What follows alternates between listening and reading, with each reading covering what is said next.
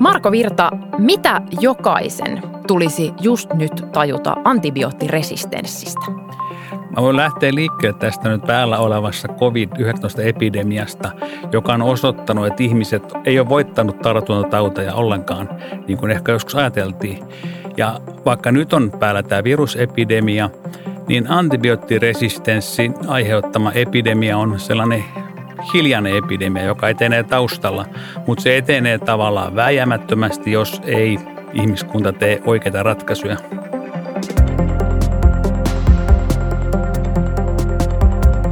Tämä on Utelias mieli podcast, joka puhuu tieteestä tunteella.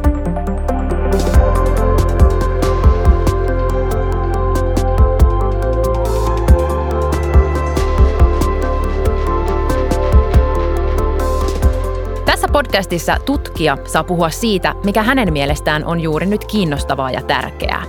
Vieraana on tänään mikrobiologian professori Marko Virta Helsingin yliopistosta. Terve! Moi! Mä oon Reetta Rönkä, tämän podcastin juontaja.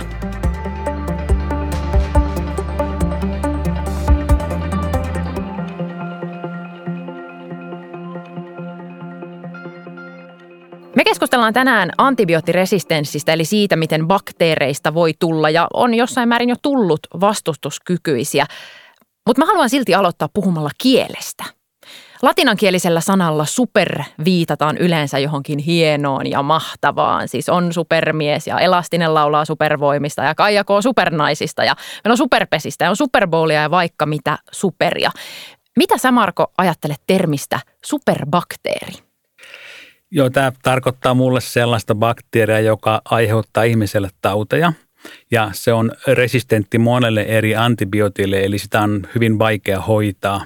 Itse en kuitenkaan kauheasti pidä tästä termistä, koska ei se nyt sen superimpi ole kuin niin. muutkaan bakteerit sitten kuitenkaan, ainakaan sen bakteerin kannalta, koska se vaan pärjää tietyissä olosuhteissa hyvin, mutta ei välttämättä kaikissa olosuhteissa. Niitä on musta jotenkin kiinnostavaa, kun kuten äsken ehkä kävi ilmi, niin monesti super viittaa johonkin aika äh, mahtavaan ja upeaan ja toki niin kuin voittamattomaan ja ylivertaiseen. Ähm, mutta et onko antibiooteille resistentti bakteeri oikeasti niin hieno, että se olisi super tai niin ylivertainen, että se olisi super? Jos ajattelee sitä bakteerin kannalta ja bakteerien kannalta, niin bakteerihan elää kaikkialla, joka ympäristössä todella paljon. Ihminen ajattelee helposti bakteerien tapauksessa näitä bakteereja, jotka aiheuttaa tauteja, mutta ne on hyvin pieni osa kaikista bakteerilajeista. Niitä on muutama kymmenen tautia aiheuttaa bakteeria ja bakteerilajeja on satoja tuhansia. Ja oikeastaan nämä tautia aiheuttavat bakteerit on hyvin erikoistuneita bakteereita, että ne tavallaan elää ihmisessä, ihmisen suolistossa tai iholla hyvin erikoistuneissa olosuhteissa niin, että niillä on esimerkiksi paljon ruokaa tarjolla ja sopiva lämpötila, ihmisen ruumiin lämpötila, mutta ei ne oikeastaan pärjää sitten, jos ne joutuu kovaan luontoon, niin kylmään tai sellaisen ympäristöön, missä niillä on vähän ruokaa, ettei ne siellä ole sitten ollenkaan super enää. Ne on super vaan siinä, että ne pystyy torjumaan näitä ihmisen niitä vastaan löytämiä myrkkyjä. Mikä Marko sun jokapäiväisessä, arkipäiväisessä työssä antibioottiresistenssin tutkijana, mikä tuottaa sulle iloa? Iloa tuottaa ymmärtää uusia asioita ja tavallaan myöskin kysyä uusia kysymyksiä. Nykyään tavallaan, jos ajatellaan tieteellisiä läpimurtoja, jotakin vaikka Fleming keksi antibiootit tai penisiliinin, niin vastaavanlaisia löytöjä on nykyään aika vaikea tehdä, koska tiede on niin systemaattista ja kaikenlaista on tutkittu, mutta silti sellainen ison kuvan ymmärtäminen on suuri haaste. Se pätee myös tähän antibioottiresistenssiin, koska se on sellainen hyvin iso ongelma ja sen ison kuvan, että miten ihmisen toiminta – vaikuttaa antibioottiresistenssin leviämiseen ja kehittymiseen, niin sen ymmärtäminen on vielä kovin puutteellista.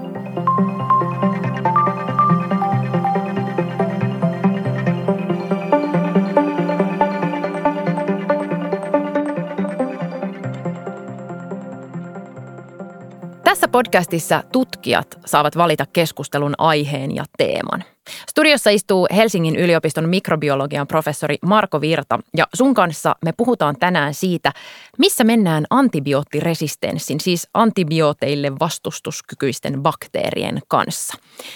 Kiiltävän laboratorion sijaan sun työ tapahtuu usein ehkä jopa vähän yllättävässä paikassa jäteveden puhdistuslaitoksessa.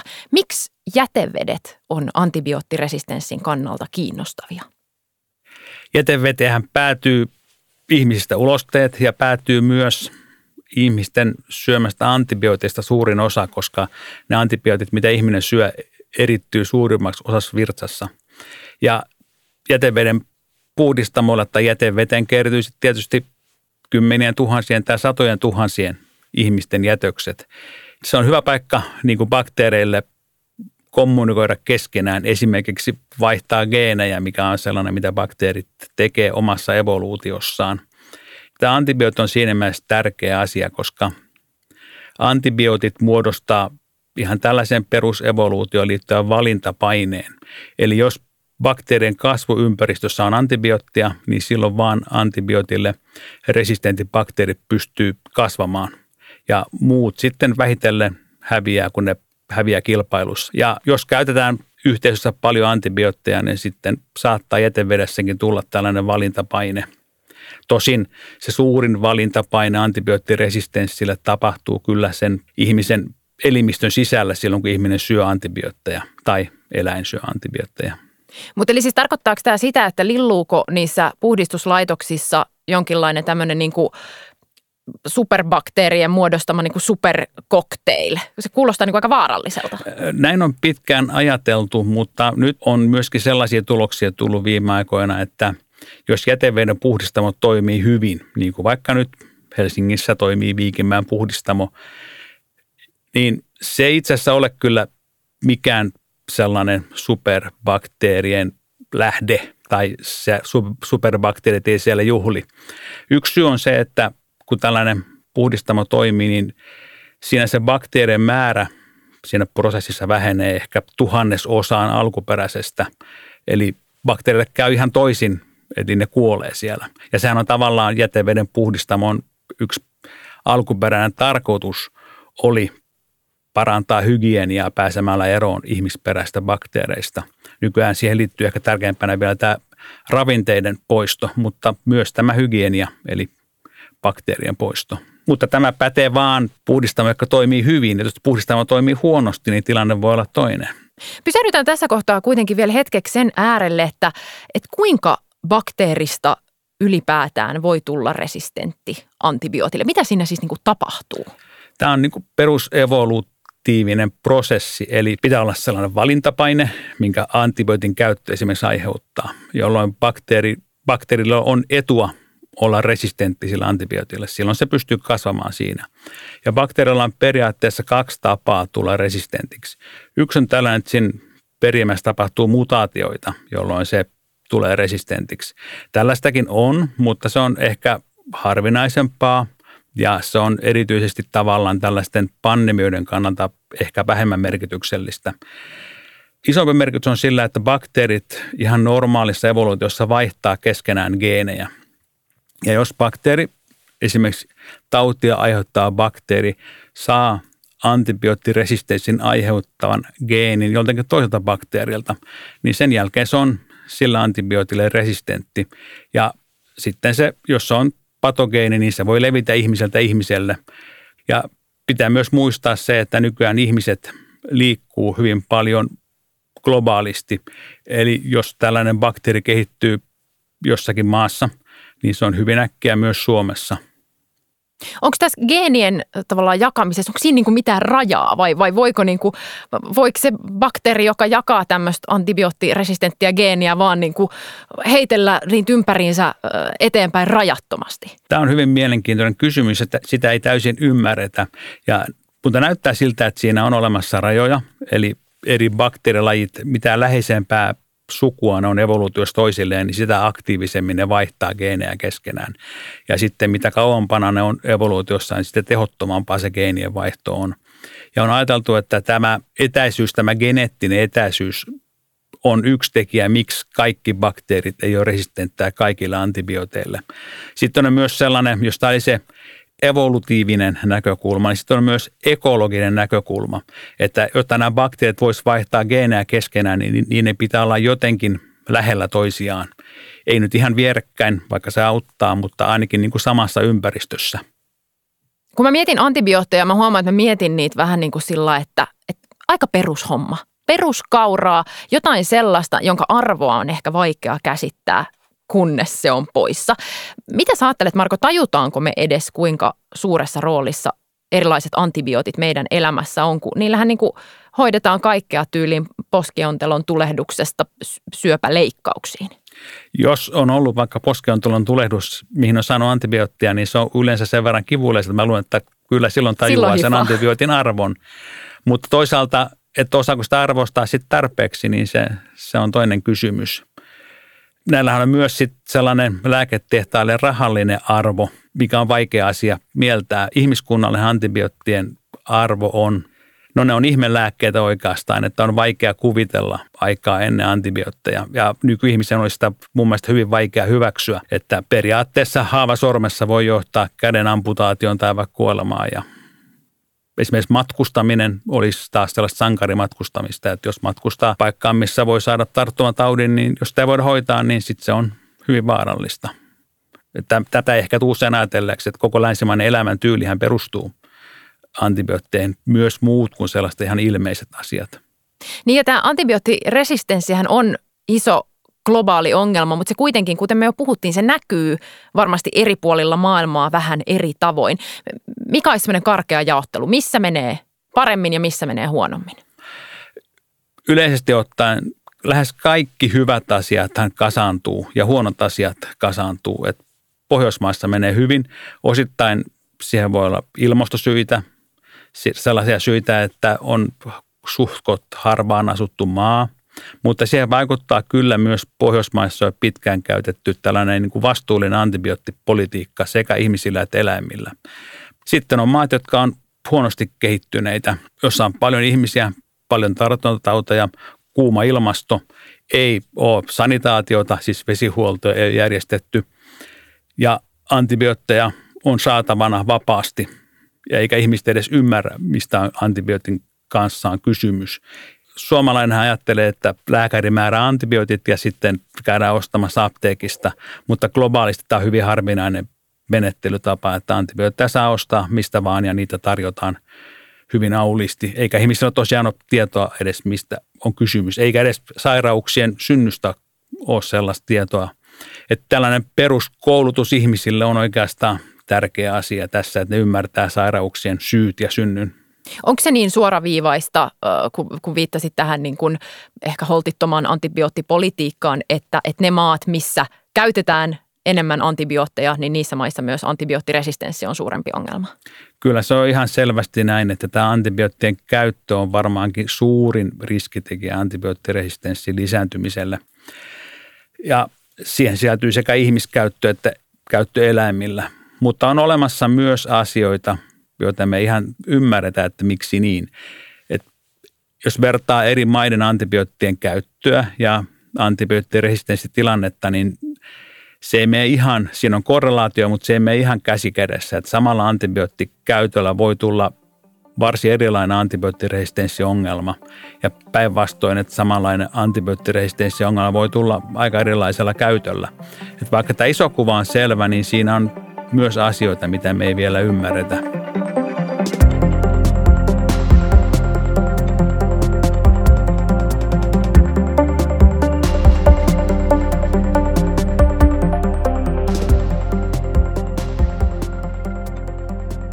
Mä yritän hahmottaa sitä, että missä kohtaa historian janaa me jotenkin ollaan.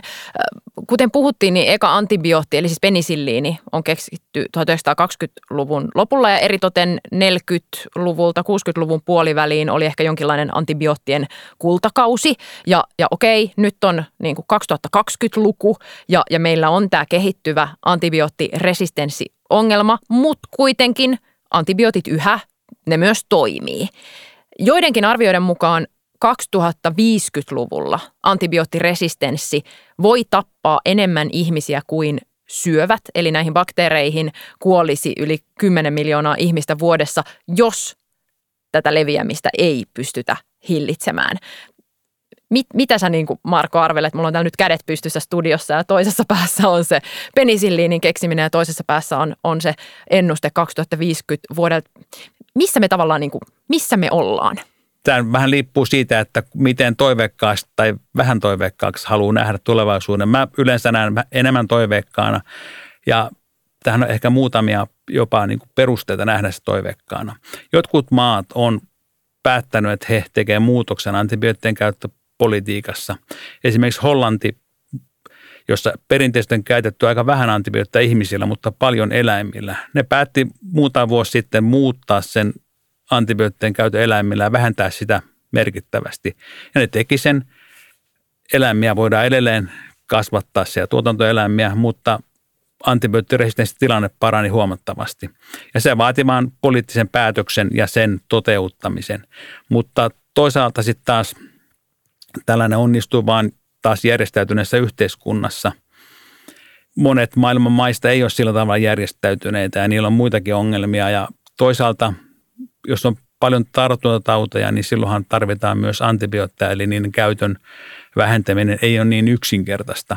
Se, mikä tavallaan mun mielestä olisi yksinkertaista, olisi antibioottien käytön vähentäminen eläimillä, mikä tarkoittaisi sitä, että tuotantoeläimiä voitaisiin pitää paljon vähemmän, niin ne pitäminen olisi tietysti kalliimpaa, jolloin eläintuotteet olisi kalliimpia, mutta se olisi tavallaan, että antibioottien käyttö eläintuotannossa on tavallaan niin kuin luonnonvarojen hyväksikäyttöä niin kuin monessa mielessä. Että otetaan oikotie, mihin ei oikeastaan ole varaa. Eli pitää siis pitää vähemmän eläimiä ja huolehtia niistä paremmin ja pitää parempia hygieniakäytäntöjä. Tämä on minusta hirveän kiinnostavaa, koska itse asiassa just viime Utelias mieli podcast-jaksossa oli vieraana Tarja Sironen ja puhuttiin pandemioista ja yhteisestä terveydestä ja, ja myös tästä tota, antibioottien käytöstä eläimillä. Ja jotenkin tämä yhteinen terveys on selvästi asia, joka liittyy itse asiassa, tai että myös tämä antibioottiresistenssi liittyy aika vahvasti yhteiseen terveyteen. Kyllä, ja globaalistihan siis enemmistö antibiootista antibiootista käytetään eläimillä. Tämä ei päde Suomessa eikä Pohjoismaissa eikä edes Euroopassa, mutta esimerkiksi Kiinassa, joka on maailman suuri antibioottien käyttäjä, niin siellä enemmistö antibiootteja käytetään eläimille. Ja se on tavallaan sellainen osa, mitä olisi kuitenkin paljon helpommin vähentää, koska tuotantoeläimillähän niin kuin yhdelle eläimelle ei lasketa minkäänlaista arvoa – et se on tavallaan hyvin sellainen taloudellisia päätöksiä. Tietenkin tuotantoeläimetkin sairastuu ja niitä pitää hoitaa, mutta jos niiden olot olisi toisenlaiset, niin sairastuisi paljon vähemmän. Ja sitten on tietysti sellaisia asioita, että mitkä korreloi antibioottien, antibioottiresistenssin kanssa, kuten esimerkiksi koulutus. Että mitä parempi koulutus maassa on, niin sitä pienempi on antibioottiresistenssin ongelma. Mutta tämä tavallaan koulutuksen parantaminenhan parantaa oikeastaan varmaan mitä tahansa yhteiskunnallista mittaria. Sä mainitsit, että tätä tulevaisuutta ja, ja sitä, kuinka suuri ongelma antibioottiresistenssi itse asiassa tulevaisuudessa on, niin siihen voi suhtautua niin kuin toiveikkaasti tai vähän vähemmän toiveikkaasti. Ja itse sanoit, että edustat tätä ehkä toiveikkaampaa suuntaa. Jakautuuko esim. tutkimuspiireissä nämä näkemykset vahvasti? Onko, onko myös tutkijoita, jotka ovat niitä vähemmän toiveikkaita? Vaikea sanoa yleensä, jos on vähän toiveikas, niin sehän vähentää motivaatiota sit tutkia sitä asiaa tai tehdä sille mitään. Että en mä usko, että tutkijoiden, jotka tutkii antibioottiresistenssiä, että niillä ihan niin kuin hirveät pessimistejä on. Mutta toisaalta monessa maailman maassa on kuitenkin sellaisia käytänteitä, mihin on vaikea puuttua ja mitkä niin kuin rakenteena pahentaa tätä antibioottiresistenssiongelmaa siinä mielessä lisää antibioottien käyttöön. Jos sanon, että Suomessa lääkäri – määrää antibiootit ja sitten ne käydään ostamassa apteekista, niin lääkärihän ei saa sen enempää palkkiota siitä, määrää se antibiootteja tai ei. Ja Suomessahan tämän hyvän koulutuksen perusteella monet ei, ei ihmiset välttämättä halua antibiootteja, mutta globaalisti on tutkittu, että esimerkiksi Intiassa lääkäristä pitää saada pillereitä. Että jos ei saa pillereitä lääkäristä, niin se on huono lääkäri. Ja tähän liittyy myös sellainen, että monessa maailman maassa lääkärit myy lääkkeet. Samoin elä, eläinlääkärit myy lääkkeet. Ja lääkäri ja eläinlääkärien tuloista merkittävä osa voi tulla näiden lääkkeiden myynnistä. Ja tähän on niin kuin antibioottien käytön kannalta hirveän huono ratkaisu. Suomessa tällaista kytkentää ei ole, eli lääkärit lääkärille ei ole mitään tarvetta määrätä antibiootteja, ellei se ole niin kuin taudin kannalta välttämätöntä. Mutta jos potilas, jos ajatellaan, että on sellainen tilanne, että potilas haluaa antibiootteja ja lääkäri saa sitä rahaa, niin kyllähän siinä on hyvin suuri niin kuin kimmoke määrätä niitä antibiootteja tai myydä niitä antibiootteja. Ja tämähän on mun mielestä sellainen asia, että jos ei tätä ratkaista, niin on hyvin vaikea saada sitä käyttöä hirveän paljon suitsittua.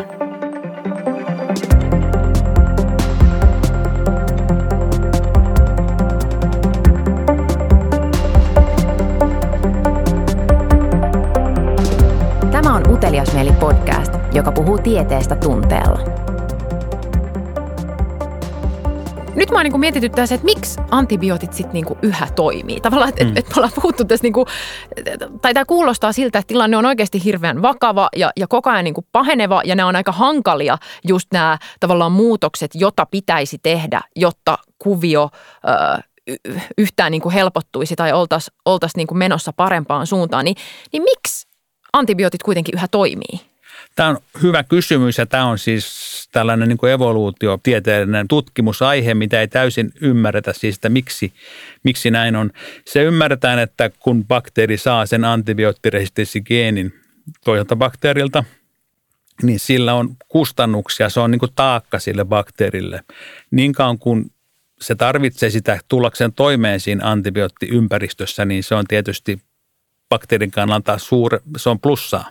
Mutta sitten jos ei olekaan enää tätä antibioottia siinä bakteeriympäristössä, niin silloin tämän geenin ylläpito sille on tavallaan taakka.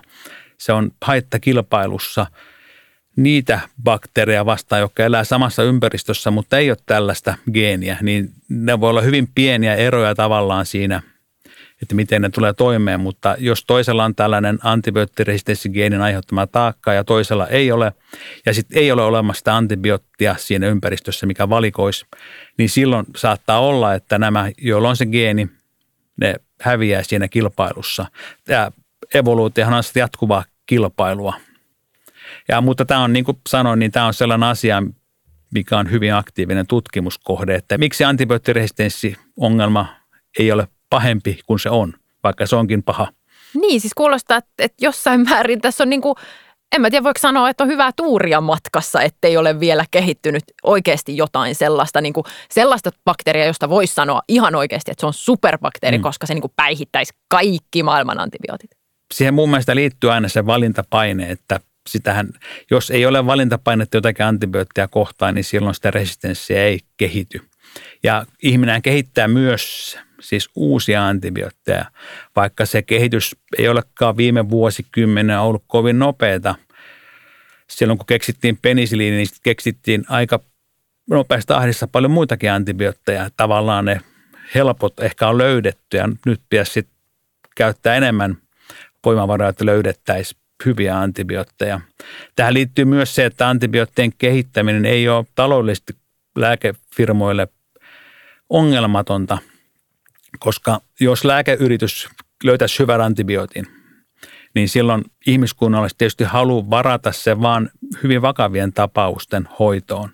Mutta nykymallissa lääketehdas saa tulonsa myymällä lääkettä.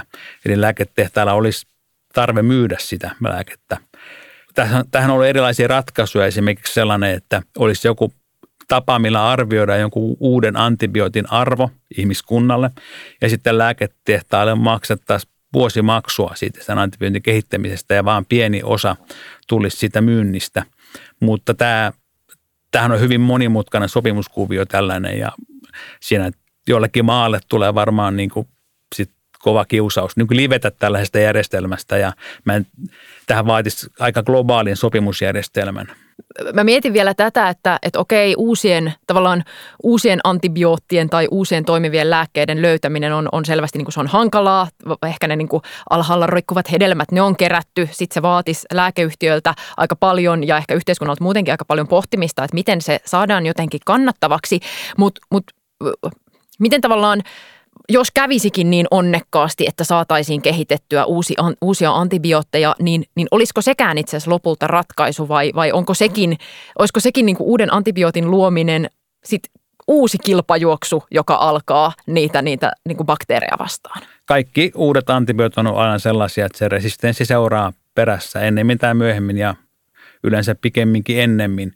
Sama, sitten on esitetty antibiootilla tavallaan vaihtoehtoisia hoitoa, vaikka tällainen bakteriofaagi, eli bakteeri, bakteeria tappavien virusten käyttö, mutta niillä kehittyy vastaavan tyyppinen resistenssi niitä bakteriofaageja vastaan, että ei ole sellaista niin kuin täydellistä ratkaisua olemassa.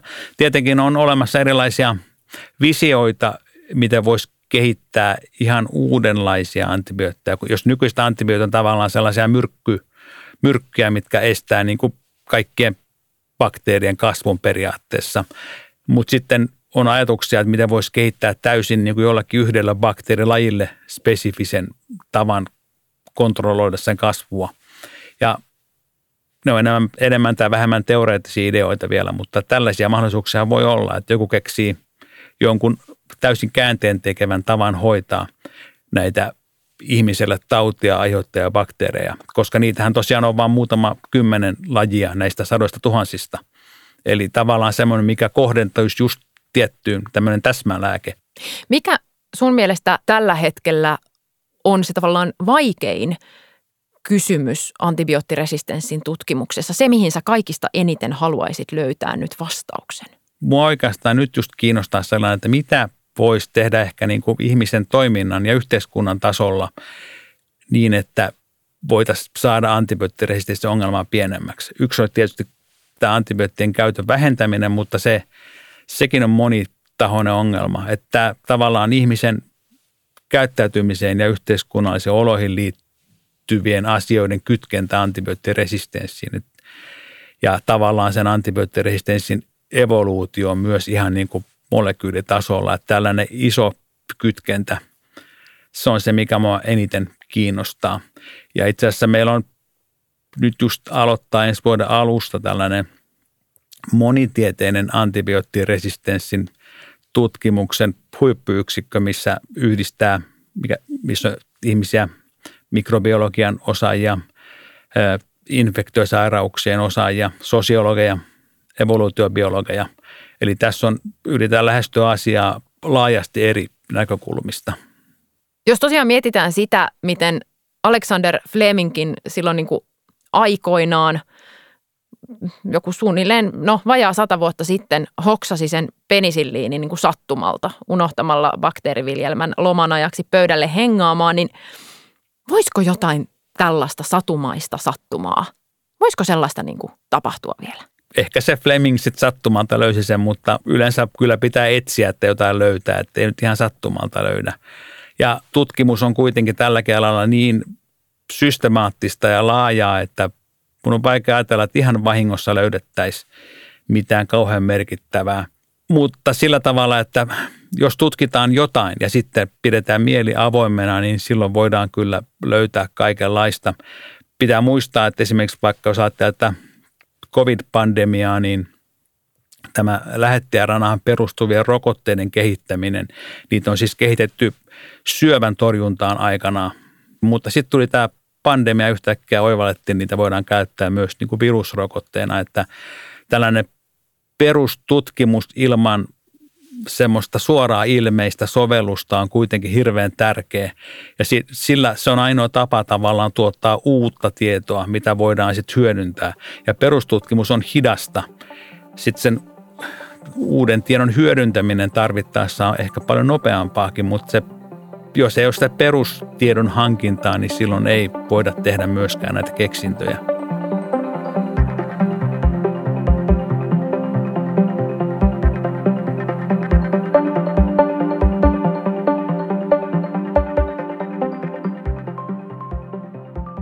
Marko Virta, jos mikrobiologi laittaisi autonsa puskuriin tai vaikka pyörälykkypärään tai pyörän runkoon semmoisen bumper-stickerin, eli siis puskuritarran, niin mitä siinä lukisi? Kun nämähän on yleensä Amerikassa yleisiä, niin mulle tulee mieleen tämä niin kuin englanniksi ja jotenkin tällainen, että we may be small, but we control your destiny. Kova, tosi kova. Ja tähän liittyy siis siihen, että taudin aiheuttajien, mutta myös siihen, että tällaiset vaikka tällaiset alkuaineiden kierrot maapallolla, niin kuin vaikka hiilen kierto, niin se on hyvin paljon mikro, mikrobien katalysoimaa, mikrobien aikaansaamaa, vaikka ei sitä niin paljon puhuta, mutta esimerkiksi tämä metaanin tuotto lehmän pötsissä, niin sehän perustuu mikrobeihin ja samoin se sellaisen niin kuin riisinviljelyn metaanipäästöt perustuu mikrobeihin.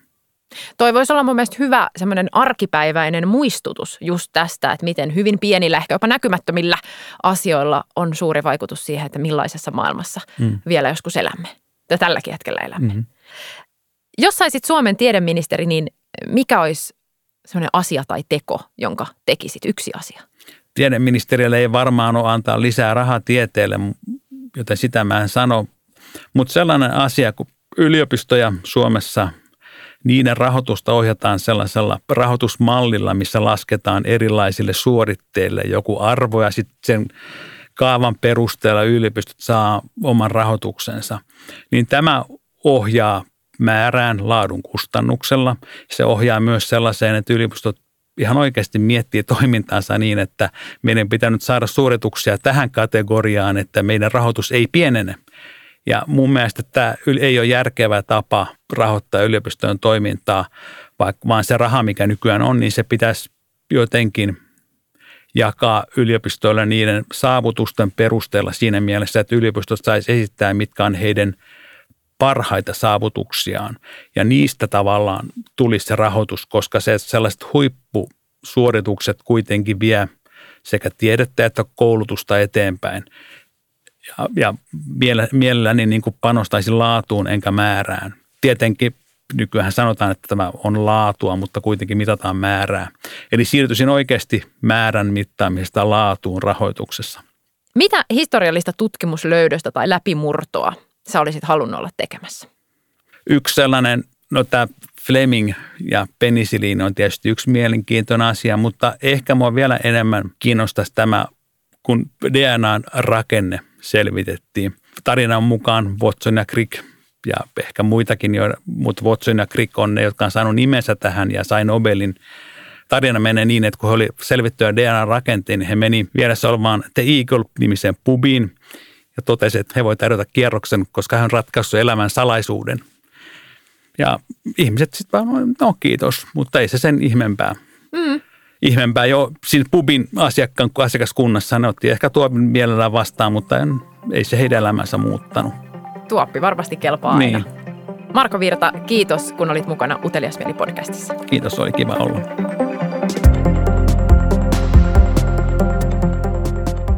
Kiva, kun kuuntelit Uteliasmieli podcastia. Löydät sen Spotifysta, Apple Podcasteista ja SoundCloudista.